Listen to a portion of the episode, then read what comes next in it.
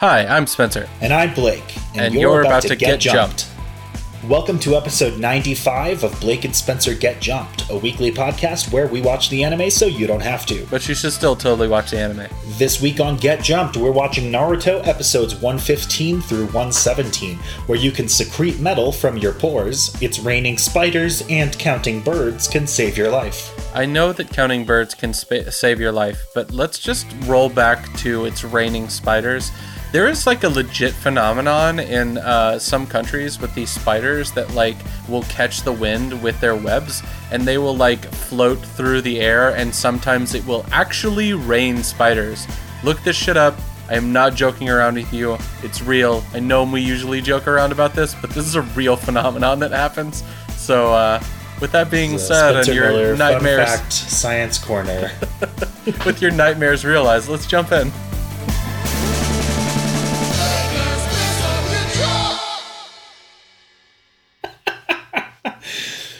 Uh, I was gonna do like a "It's Raining Men," but replace men with spiders. Uh, and also that's horrifying. And then some Yeah. spiders can jump. Spiders are terrifying. They're kind of okay. And also like amazing, but also Yeah. terrifying. They're incredible. Like one of my favorite fun facts about a spider is that um, they're the reason that they when they die their their legs will curl up in on themselves is because um, like you know spiders they got the spindly insectoid legs and they um, don't have like muscles on them like we have on our arms and legs and stuff um, which is how we move our arms and legs if you don't know that. And for spiders instead of that they have like fluid and their body like sends out fluid into the extremities that causes it to move in the ways that they need it to. And so when they die they're not they like don't control the fluid and the you know fluid in their body dries up. And so without that the legs sort of- base state is to stay curled. And that's why they curl up when they die. Oh, fun fact about spiders, you guys. Yeah. Welcome to Spider Talk with Blake and Spencer. it's our new podcast fuck anime yeah, we just talk about spiders all day, every day. So, uh, so these episodes this week, uh, we're focusing on uh, just just three episodes this week, and they're great. Um, they are uh, about a single fight, which is really cool. Um, and I don't have much more to talk about other than Yeah. like letting you know again that like uh, we we are going to be pre-recording a bunch of episodes before our stuff comes up. Um, Yeah. mostly, sorry go ahead you know, life events. yeah we have um yeah i was gonna say uh a quick plug for my friend dane uh his name's dane styler he's got a comic series called distant shores which is a sci-fi fantasy um, anthology comic series um, if you're into superheroes, vampires, all kinds of different stuff, there are stories about that. I've mentioned it on the previous two episodes, but not everybody listens to every show's episodes, and Naruto is definitely our most popular series. So if you are listening to these and you haven't listened to the previous episodes about Hunter x Hunter and uh, Soul Eater, then here's your opportunity to check out Distant Shores on Comixology. You can find it by typing Distant Shores or by typing in Dane's last name, Styler, S T Y L E R. If you're curious about what it looks like, you can look up distantshores.comics on Instagram and see some art posted there, see if you're into it. Yeah. So yeah, we have life events coming up. This is let's see, this episode's going to go up on the 15th or so. And then we're going to re- record one tomorrow, uh, which will be before the 15th for you guys listening at home. Yeah, that's the plan. Half ha- more than half the time when we plan to record, we have to push it back for some stupid reason, but theoretically, we're going to record an episode tomorrow. And that episode will then go up on the 22nd or so. Uh, and After I'm, you get married. yeah, I'm getting married on the 21st. So I will, if everything goes as planned, we will be recording an episode tomorrow about eight days before I get married that you will hear the day or so after I've gotten married. Then, Spencer, your wife is pregnant. Yeah. So there's an impending child that may or may not happen on October 22nd. It may happen earlier or later. We it's it's basically like uh, baby Russian roulette at this point.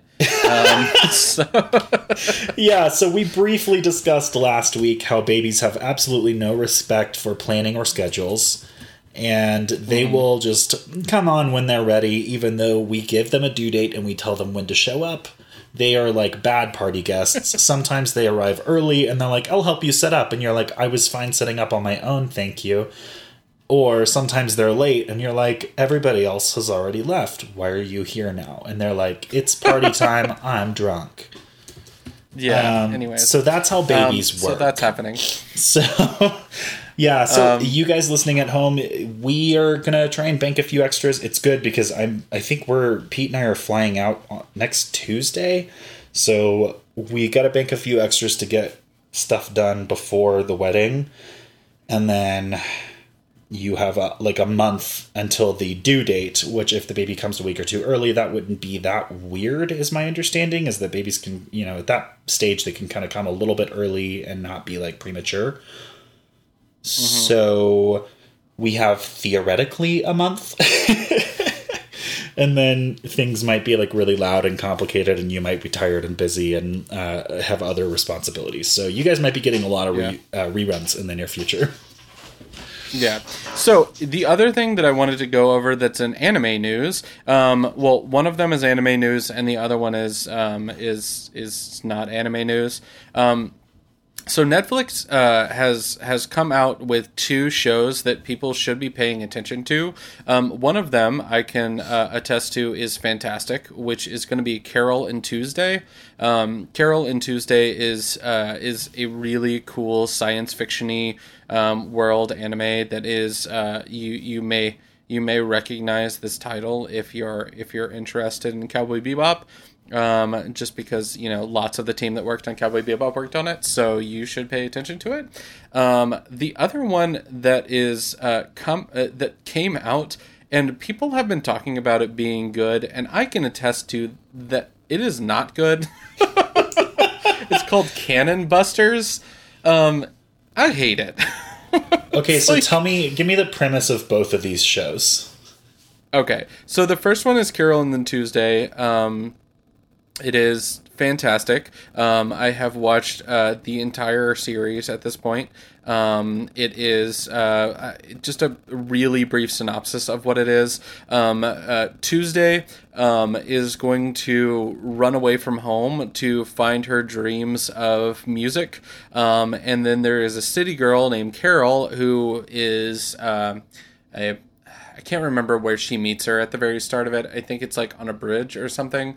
Um, but they are going to meet up and have wild, fun adventures in the futuristic city on may what may be another planet. Uh, you just need to watch it. So is it like out. a? It it's is, like sci-fi slice of life.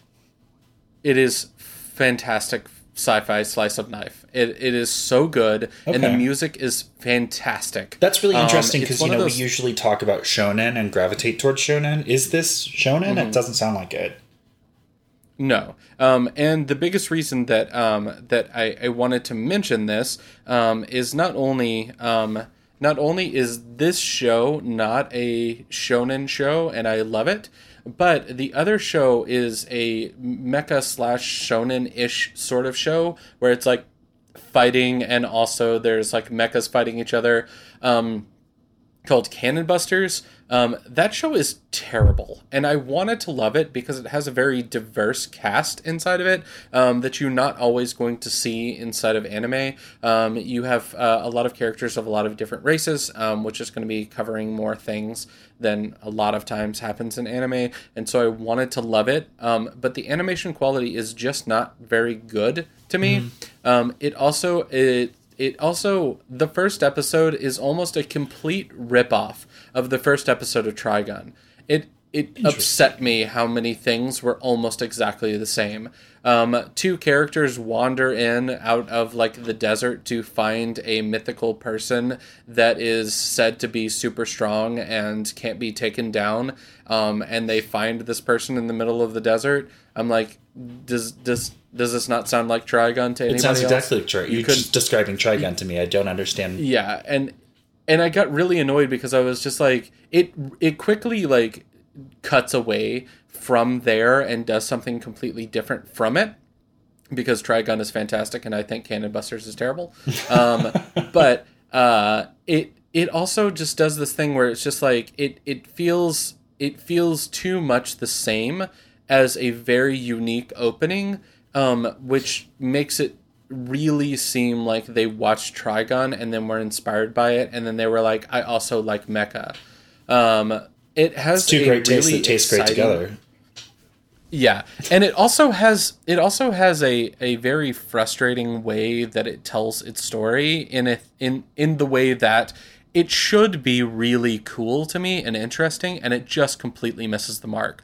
So like the main character of the show can die over and over again and he like comes back to life and they're in this future futuristic cowboy world that has like cars that turn into giant mechs that fight things and they have like a, a a super powerful species that like lords over everybody else and they have created these like androids that like live on the planet. So it sounds really cool in premise and it's just like the the the like the storytelling just isn't there for it. That's which is one of those things that like it, it it sounds really interesting and it just misses the mark so much it's just so frustrating which is one of those things that I, it's like the same way that i felt about alita.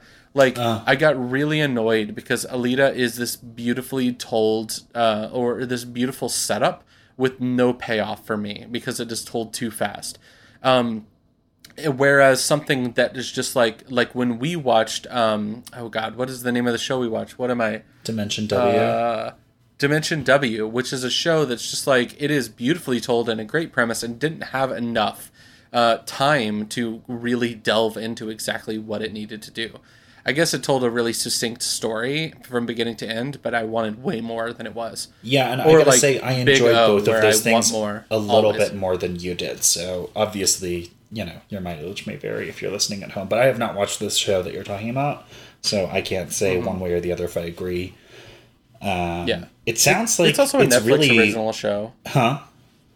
It's also a Netflix original show. Um, is it is okay? Exciting, so but I just recently, I know I talked to you about this. I don't know if I mentioned this on the podcast. I think I told you this uh, offline, uh, but I was I had watched the first season of um, Knights of Sidonia on Netflix, like way back when it came out, and then we watched like the first episode or two of season two, and I just didn't like keep up with it. And I had started rewatching it, and then all of a sudden one day I went to Netflix and I couldn't find it, and I was like, "That's insane!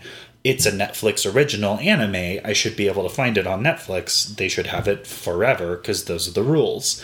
And I Googled it and I found out that it is not a Netflix original anime. They just got exclusive distribution rights for, you know, however many years, and those rights had just uh, run out. And so now Knights of Sidonia is not available to be watched on Netflix or, as far as I can tell, any other legal streaming site, which doesn't make any goddamn sense to me. First of all, just the way the streaming system works with like rights. Like, wouldn't you, if you have a product, always want someone to be paying to stream that product? instead of not having it available anywhere. Uh, that doesn't make sense to me. But also, too, I was shocked and disappointed to find out that a Netflix original anime does not necessarily mean anything as far as your future prospects of being able to watch it. So yeah, that's kind uh, of a bummer. Yeah, I I think that some of them won't play by those rules. I think I think that Netflix. I think Knights of Sidonia was Netflix's first Netflix original anime, and so they hadn't really delved into that space very deeply. I am sure that a lot of their Netflix original anime now are Netflix owned in the same way that the original series are, so that they have like you know rights forever. But I wouldn't be surprised if that is varies from show to show. Uh, so yeah. I wonder what this one is. But if it's brand new, it's not going to be a problem at least for a while, even if they only have the rights for a little bit. Um, yeah. I'm also curious. So if you Sorry, go ahead. I was going to say, if you're going off my recommendation, you should definitely watch Carole and Tuesday, and you should not watch Cannon Busters. That's my recommendations. Yeah, it sounds like it definitely sounds like they're putting Gundam Wing on Trigun's world using the rules of Edge of Tomorrow slash Live Die Repeat, whichever thing you know it as. It's the same story, and uh, with Transformers instead of Gundams. So yeah, that's a bunch. more than meets the eye, but not very much more. uh, it also made me think while you were talking about it, um, because of the the mecha aspect of it and not the other aspects of it. But a show that I am curious about that I have not watched. And uh, if you guys are watching it, I would love to hear from you on any of our social media tags. Um, reach out to us. Uh, it's called Genlock. G E N colon L O C K. It's on Crunchyroll. I believe it's Crunchyroll original. And it stands out to me because uh, Michael B. Jordan, who is an actor best known, I would say, for playing Killmonger, the villain of Black Panther, uh, he is a fairly big anime fan and has made public statements about like Goku and Naruto being um, big influences on him. Uh, so he is one of the voice actors for this show, and it is a giant mecha anime. And I don't know much about it other than uh, I have always had an interest in giant mech anime, but never really watched any of them except Neon Genesis Evangelion.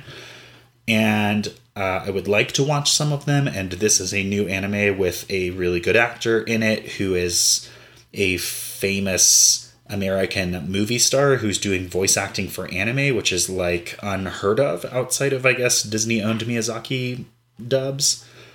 And mm-hmm. I'm curious to know everything. He wants to know what love is. He wants to know what it's like. I want you to show me. I mean, put it on, put it on paper so I can read about it. I, I don't want to just see it. All right. But anyways, with ready? that being said, we have three episodes of Naruto this week. Um, there's not a ton of information inside of them. Nah. This is why we could take more time at the start, just because it's like one fight told over three episodes. But uh, yeah. with that being said, let's go ahead and uh, yeah, it's like a, it's, a, it's a single fight, so it all kind of runs together, and it's it's actually pretty quick when you talk about it in podcast form. And I tried to break this arc up into one fight at a time, but actually, the next time we come back to it, there's going to be like three fights running simultaneously, so that's going to go out the window pretty quick.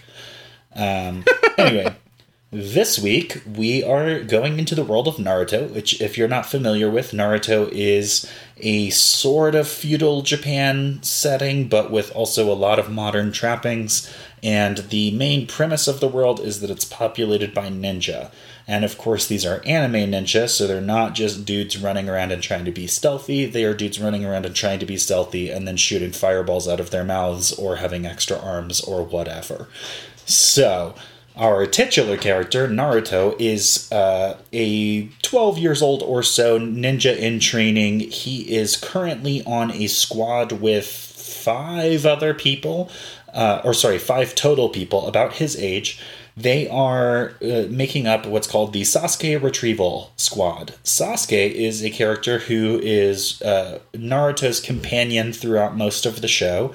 They are put on the same team together. They are rivals. Sasuke is a savant, Naruto is not they struggle uh, with each other with Naruto trying to catch up to him. And recently, Naruto has kind of turned a corner in his power level and aptitude and has become much stronger, much more consistently. Sasuke started to resent that and um, had a sort of tempting offer from the villains to gain more power. So he sort of took them up on it, kind of. And they are now taking him away in a box. And Naruto and his team are trying to catch up to them. Uh, last time, um, the one of the members of the group, there's four of them. They are called the Sound Four. Um, one of those members stayed behind to try and kill them. Uh, instead, one of the members of Naruto's team stayed behind to fight him, and they both fought to the death, even though for one of them, death will not stick. Then, this episode, we're going to see that same thing happen again uh, with our four remaining retrieval team members and three remaining sound four villains. Uh, I don't know. Did I did I hit everything important? I think I did. Yeah. Let's go mm-hmm. episode mm-hmm. one fifteen. Yeah, so the, these episodes um, are going to be named. I'm just going to give you all of them at the front end, uh, just because you, you they they all run together. Um, episode 115, your opponent is me um, episode 116, 360 degrees of vision, the Byakugan's blind spot, and then episode 117, losing is not an option. So, um, these episodes are going to be all about the the fight between um, the oh gosh, what is his name? I Kidomaru I missed it inside of the notes. Yeah. Um. So Kidomaru, um, or Hidamaru, Kido. pronounced Ki Kidomaru. K I D O M A R U. Yeah. So his character design is all built around looking like a spider. Um, he has uh, six arms and two legs, so he has eight appendages. Um, he is uh, he he has the ability to um, both spit web, shoot web out of his hands, um, and we will find out later secrete web from his pores completely. Um, he is a very creepy character, but also a really interesting villain. Um, in that he he does a lot of things that are like um kind of like a bond villain would do like Go he, on. he will tell he will tell you too much about his plan into the moment where it's just like oh this is how you figure out his plan because he's told you too much about it Yeah. um he likes to, he he has said specifically that he likes to play with his uh, his victims uh, that he is fighting with by one of the other Sound Four, um, which are the Sound Three now, by the way. Yeah, Um, and also secretly were never the sound four to begin with. Yeah, they were the Sound Five, whatever. Um, anyways, uh, so uh, he is going to catch up uh, all of the remaining Sasuke retrieval people. Um, so that's going to be uh, Neji, um, Akamaru. Um, uh, Kiba. I wanted to say I wanted to say Choji instead of Kiba, and then I was like, no, Choji's dead, But No, not but really, not really. but he he got should better. be, but he's not. Shikamaru and Naruto. Um, they're all gonna be have they're gonna all have spider web spit at them and all get caught in different ways. Um, the funniest one is Naruto. He uh he immediately like turns into a bunch of different shadow clones and they all get caught and then he starts like making these like weird blade things from his mouth out of this like spider web not Naruto. um, That's that what hard. does. That's what Kidomaru does, yeah. And he like starts throwing them and then he like laughs every time because he's like he's like, I've got better odds than this and then every time he misses and doesn't hit the real Naruto and hits a shadow clone, he's just like he's just like, Oh, I should have better odds this time and then he keeps on getting it wrong and Yeah. gets more and more annoyed, which is great. he's like he's playing kind of uh, Russian roulette with uh, Naruto as the only potential victim, and just kind of Yeah. winnowing down the shadow clones. I thought it was pretty sinister. Although I will say that I, I so I've switched over to watching the dub, which we've addressed several times on the show, so I'm not going to get into it right now. But uh, the voice actor for Kidomaru was hamming it up quite a bit, and it did take the air out of some of these situations. I will say that the Japanese voice actor for Kidomaru is fantastic. Um, if you if you need a reason to um, watch uh, the sub over the dub, uh, most people like subs more. Um, I really really appreciate voice acting and good voice acting when it's done. Um, the weirdest one that I noticed though between the two is that um, Akamaru has a different voice actor. The dog That's has a different voice actor. Just keep the Which same is like, save money. why? Yeah, because Akamaru does not speak. Uh, it's Yeah. never crucial. It's like uh, I think Pikachu from the Pokemon anime. I think they just reused the Japanese audio and then they dub over everything else because the Japanese Pikachu voice actor is fucking iconic and has made that character like a huge icon in the biggest media franchise in the world. So you shouldn't Yeah. mess with that. Yeah, but the the voice actor for Kidomaru is fantastic. But I will say that like one of my favorite voice actors that has ever been on Naruto, um, uh, inside of the the sub version of it. So I don't know how much you pay attention to it. Um, I, I think my top three inside of the original Naruto um, are probably uh, the voice actor um, who plays Neji is fantastic the voice actor who plays Orochimaru is so much better than the voice actor um, in the American version of it. the American Um, Orochimaru is good, but the Japanese one is really good. he is so sinister inside of the Japanese version of it. When he is like, there's there's going to be an episode in the near future that I've watched and I don't know if Blake has seen yet, but Orochimaru is in like constant pain, and the way that the voice actor does this like breathy, choking, like, like breaths in and out because he is in such insane amounts of pain is like it completely tells a story without you even seeing how much pain he's actually in. He's like behind a curtain at one point, and the way that he's like breath is catching in his throat is just like like very high quality. Um, and then my favorite voice actor in the show in the original Naruto, uh, by far, um, is the Hokage, the original Hokage that died. You mean Um, uh, the third favorite. Hokage or the first Hokage? Which The third Hokage. this is like the Star Yeah. Wars problem where you're like the first one, and you're like which first one? Yeah, the third Hokage. Okay. Um, the uh, Gramps. Um, he is he is just a, an astounding voice actor, and I've heard him in other stuff too. But he is he is like one of the things that m- it, it like stuck with me. His voice, and I was just like, I need all old men in anime to be acted by this guy. yeah, and I think I, I got to say I think the the you know now that I've switched over to dub and you know having discussed voice acting with a lot of American voice actors, uh, I have changed my opinion a lot on dub voice acting, and I kind of have a little bit more understanding and context of these sort of weird, quirky, like every time you move you make a sound type of things. Uh, which is literally what one of the voice actors said to us. And I was like, oh, that explains a lot of things that I didn't like about the dub. And so I've developed like a, a very newfound respect. And I get, I will say, I think that the voice actors are overall doing a really good job. And I'm not even, I don't even want to say that the Kidomaru's voice actor is doing a bad job, but uh, it was really, really hammy.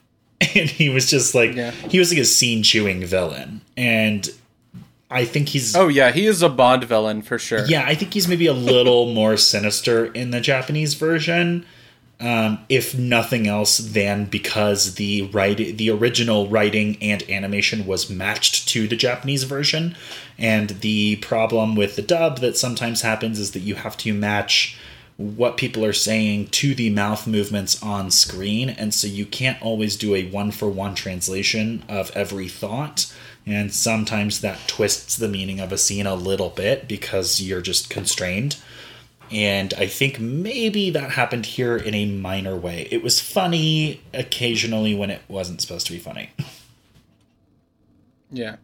Anyways, um, with that being said, uh, the the next thing that is going to happen is that Neji is going to break out from his like um, weird spider web chains that are around him uh, by using his gentle fist technique or his gentle palm technique, depending on uh, which dub or sub you are paying attention to. Um, and uh, one of the things that he can do with this is that he can focus his chakra outside of his body. And because the spider web that is wrapped around these people, it is being reinforced by chakra that is running through it from uh, from Kirimaru. Um, he uh, we he is going to be the only one that can take on Kirimaru. Yeah. He's going to be the only one that can stand up and actually fight in this. Otherwise, everybody's just going to be immediately wrapped up because they were shown to be, you know, completely inept from not getting hit by flying spider webs. Yeah, we should talk about Neji for a second. Um, he is from this clan called the uh, the Hyuga clan, Hyuga. And they have what's called a Kekkei Genkai, which is basically an inherited technique that you cannot learn if you don't have that blood inherited in uh, inheritance. Um, and that technique is called the Byakugan, which is an ocular jutsu which changes how your eyes look and what you are able to see. And if you have Byakugan, you are able to see um, chakra. There, it's generally not visible. We see it a lot as the audience because it is stylized for our enjoyment.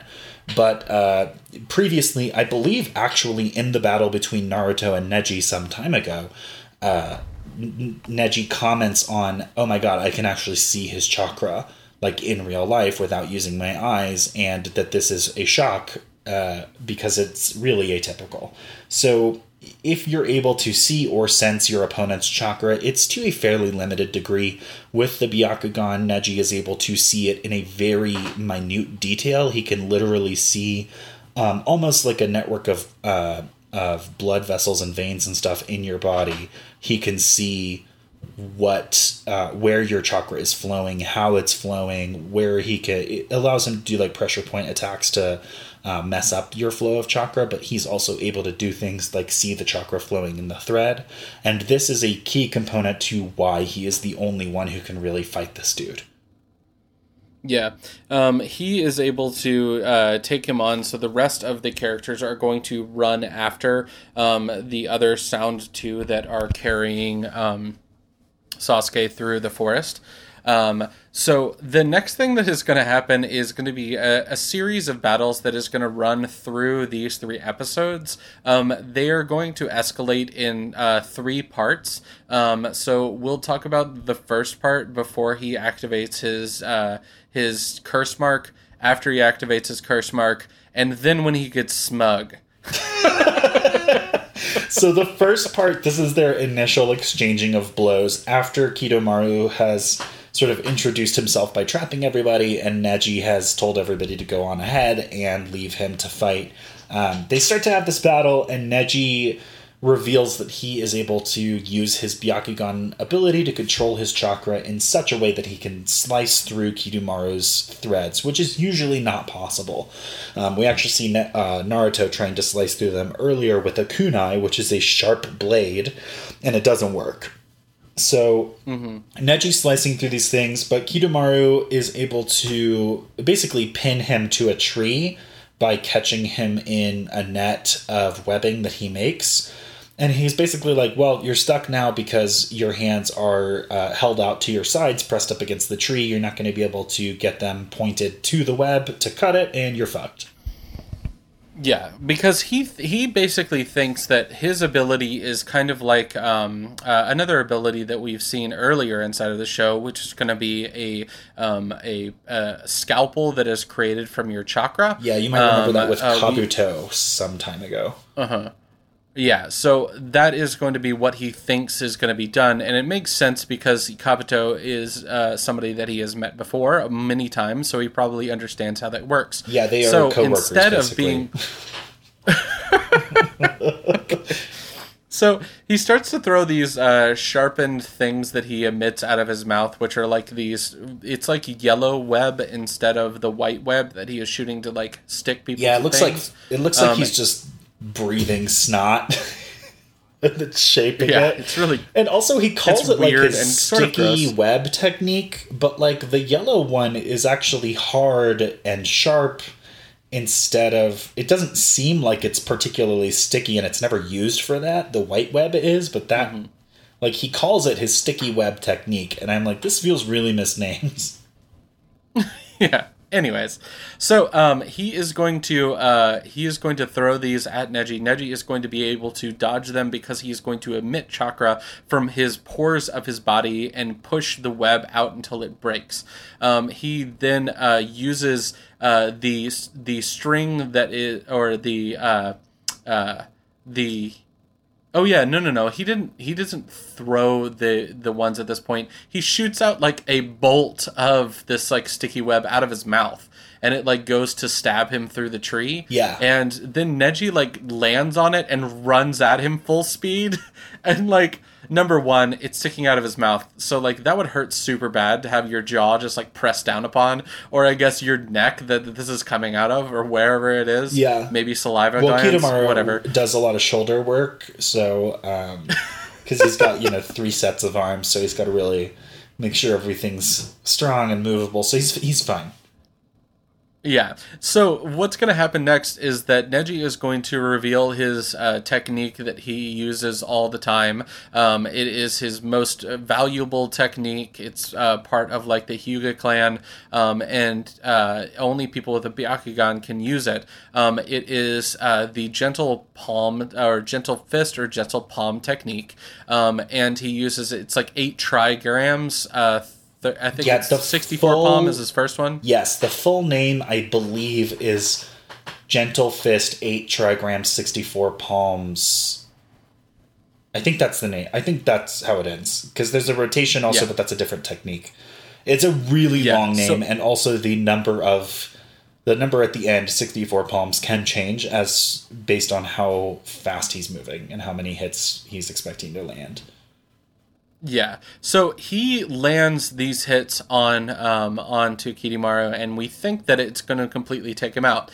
It turns out, though, that he can uh, secrete this metal form, this super hard web from his pores, and he submitted it super fast as uh, Neji was uh, slamming into him. Yeah. And one of the things that these this uh, this ability also does is it prevents chakra from passing through it.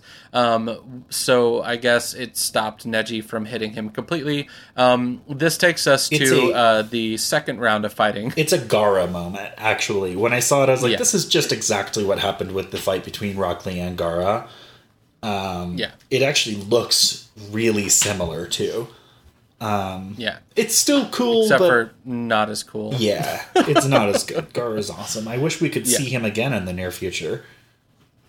Yeah. Anyways, um, so so the next uh, the next thing that is going to happen inside of this fight um, is that um, he is going to decide that he he can't be this close to Neji to fight him, so he is going to need to um, fight him from far away. So he he jumps away really quick in this moment that actually is really well animated. Um, it cuts to a shot of them from the trees, and it's like Kidomaru and Neji staring at each other, and then it cuts to um, Neji's face, and he like look he like he like um, makes like a little twitch of his face, and then it cuts back to the same thing, and Kidomaru is just gone. So that just he, he's so fast, he's able to escape from him. So what he's been doing in his time being away from Neji is that he has been setting up these different like kunai knives that are like just hanging out in the tree from his saliva stuff, um, and it's going to like rain down these kunai knives onto Neji. Neji is going to use his rotation technique though to completely surround himself with chakra and knock all of these kunai out of the way, showing that he has like this very powerful technique for defense. Um, Yeah, it's the trigram going to- rotation is the short version of the name of the technique. And he basically Yeah. he basically so his attack his like physical attack is like um, a lot he he expels chakra from his palms and he hits you a lot of times really fast and he'll he'll sort of like advance on an opponent and just like bop him real quick um, this is the same technique and except instead of hitting out at a single target he basically hits his hands all around him in such high speed that it forms a chakra dome while he spins himself. So it creates it creates like a literal the way it's animated is like a blue dome that's spinning takes you know covers him and anything that hits that dome just gets uh, knocked away.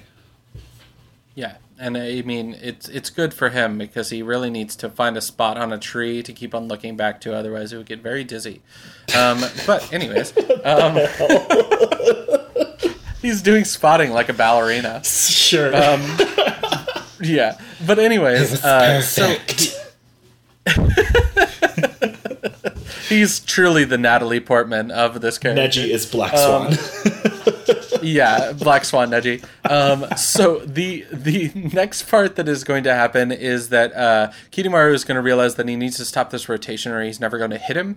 Um, so what he is going to do is he is going to start to release his uh, curse mark and summon a gigantic um, monster spider um, to come and release its like babies on top of Neji as he spins around, and it's going to slow his rotation. Um, this allows uh, not all of the uh, the kunai knives to come through, but a couple to hit him.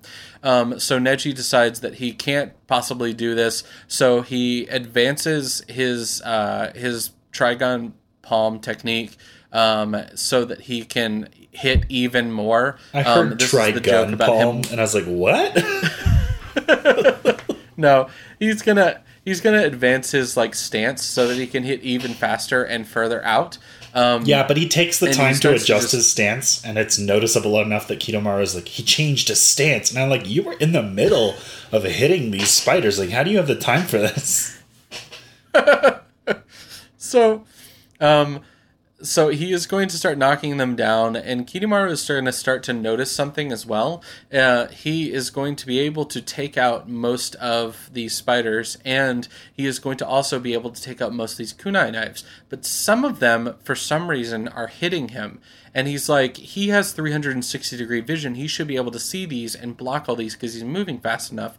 And he's like, "Oh, there must be a hint to what is happening here." So he starts to do it over and over again, and he figures out that there is a blind spot inside of Neji's technique. It is going to be above his, like, right below his neck at the very base of his spine. Um, and he is going to notice that like this area has like a little bit of a blind spot. So um, because of that he can uh, he can attack him inside of there and kill him. Yeah, so Neji is basically able to see and or sense about 15 feet out from him in every direction. But the way they animate it is they, they show there's like this dome of sort of awareness around him with a little like long thin cone, almost like one of those like weird trumpets that you see at the soccer games in Europe. Um, coming in from the back and kind of pinpointing on one of his vertebrae at the base of his neck. And Yeah. that is his vulnerability. Were you just making a reference to vuvuzelas Yes, I was. and I couldn't remember the name.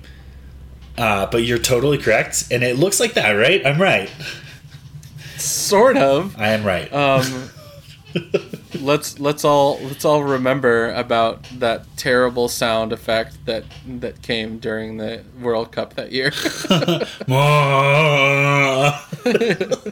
yeah, it was like it was like the sound of a thousand bees trying to watch soccer at the same time. or like a room full of like angry camels. I prefer to think of them as bees watching soccer. Whatever. Anyways, um, so uh, after this, uh, Kidomaru is going to get more excited and he's going to get smug. And because he gets smug, he activates his curse mark completely and he turns into my favorite of all of their techniques that makes them look really cool. I know that later on uh, you're going to be able to see uh, like like a little bit of a spoiler, but Sasuke is going to re- reveal his his curse mark um, and what he looks like. He he doesn't look very cool. None of the other sound ninjas are gonna look super cool. He looks badass. He turns into like this weird like um it's it's almost from like those wood carvings uh, of like um, samurai warriors or samurai demons. Yes, it Um, is the and- Oni. Yeah, he looks so cool. Which- and he has like a third eye on his head that like opens up and his hair gets pulled back into like this really badass like big fan thing. Yeah, And the- he has like these The Oni are so kind of a design basis for the curse mark forms, I would say, now that you say that. I'm thinking through all the curse mark forms, and I, I think that they were clearly designed to look like Oni or to pull on Oni characteristics from Japanese mythology. But yes, Kidomaru's looks the best, with maybe the exception of what's his face from uh, Shippuden. What is his name? Oh. Oh. Yeah, yeah, yeah, yeah. I know who you're talking about. Yeah, Um, that's frustrating that I can't remember that. Anyway, he's cool too. That's Yeah, his shtick, him, but he- let's call him Hammer Fist. we won't get to him for a while. So, Kidomaru. yeah. Okay. So um, the the next thing that is going to happen is my favorite part of the fight, which is that Neji is going to realize that he is in a lot of trouble. Um, he is going to have to fight against uh, Kidomaru, and Kidomaru has now um, created a gigantic bow, and he has turned. Uh, he spits out these big giant um, arrows and he shoots them at Neji inside of his blind spot. Um, Neji is going to be a little bit caught up when a gi- the gigantic spider falls on top of him. He fights it until it explodes, but it explodes in a bunch of web yeah, it's that like a goes bomb over him. almost. And Yeah, Kidomaru and clearly wanted him to do this. Like this was a suicide att- Yeah. mission for that giant spider. Yeah, and uh, the the arrow that he has fired, he keeps a piece of string or he keeps a piece of web attached to the end of it so that he can stay inside of the blind spot of Neji. Um, so he shoots it right inside of that, but Neji releases chakra all around his body, and because he releases it all around his body, he's able to push away um, the arrow from hitting vital spots on his body, um, and uh, thus he he takes him down a little bit. However, Kidomaru is like, you can't keep on doing this technique, so I'm just going to keep on releasing more of these. And he does, and then he shoots out the arrow again and nails Neji, almost taking him completely out. Yeah, he does a, Um, a different Neji is- arrow. It's like a more powerful arrow that he puts like a spiral design on, and so it Mm-hmm. it spins like a drill. And I think the design makes it like aerodynamic in a way that it shoots out farther and harder and faster. Yeah. And that you know that whole song, all of those things, it does all that. Yeah, so Neji Neji is going to be able to dodge this one because it hits the tree that he has uh, hidden behind himself behind, um, and it knocked off uh, the direction of it just a little bit. But it gives you a cool fake out moment where it just shows you the piece of string going through the tree, and then the profile of Neji with the string coming out what looks like the top of his head, and then he like slumps forward a little bit, um, and you see his like um, his headband come off and hit the ground. It's awesome, and it makes you think that he's just been stabbed through the head by this gigantic arrow. Yeah. it's a it's a really cool fake out moment. But instead, we show that Neji has just been cut a little bit on the side of his cheek, and um, the thing that saved him was his headband as well. Um, and what it is showing is his like mark of uh, obedience as the Hyuga clan, um, uh, the the family that he is in, as part of the Hyuga clan, has this mark of obedience on their forehead. And if one of the Hyuga clan wants to make them like bow down to them, they can activate this curse mark on their head, and it makes it to where like they can't think or do anything. They just have to serve obediently to the master of them. Yeah, he's basically born in the wrong half of the Hyuga clan. So one half is the kings and one half is the slaves, and he's from the slaves half. That's not Yeah. quite correct, but that's the really quick understanding version of it. Um, so yeah, Kidomaru he if he gets a couple of good hits and then he makes this big spiral arrow that which doesn't happen when I said it a second ago, but happens now. And Yeah. he's gonna try and take Neji out, and he shoots it at Neji, and it goes through Neji in this really like well directed sequence where he fires it and like you see it shooting forward and you see him able to move it a little bit with the string and uh, that he you know the string he's attached to the back of it so he can control its direction. And it feels like this thing is going really fast like too fast to really deal with. And you see it hit Neji and the impact just like looks hard it it just looks Yeah. like it hit And- and slams into him and it like bursts through a tree and there's like blood splatters it is this great like fantastically directed sequence Yeah. And you see Neji like lurch forward and then he gains his resolve because he talks about how like the only person that is allowed to completely take me down is uh is Naruto because Naruto is the only person that told me that I, I could I could make my own way in the world instead Yeah. of having to um, fall into place with his basically like his cast. yeah quick recap on neji's into. life is that he used to believe that you are what you are born into and there is no escaping that and you have no control over your destiny naruto believes basically the exact opposite and uh, they fought each other and naruto ended up winning which goes against neji's philosophy because neji should have won according to that philosophy and when he didn't he changed and he is referencing that Yeah. Yeah. So he submit uh, or emits his chakra through the uh, piece of um, the piece of web that is still attached inside of Kidomaru's mouth, and it destroys a whole bunch of Kidomaru's or- vital organs. He's going to fall out of the tree, but still going to be able to hold up himself up enough to where he is not going to die.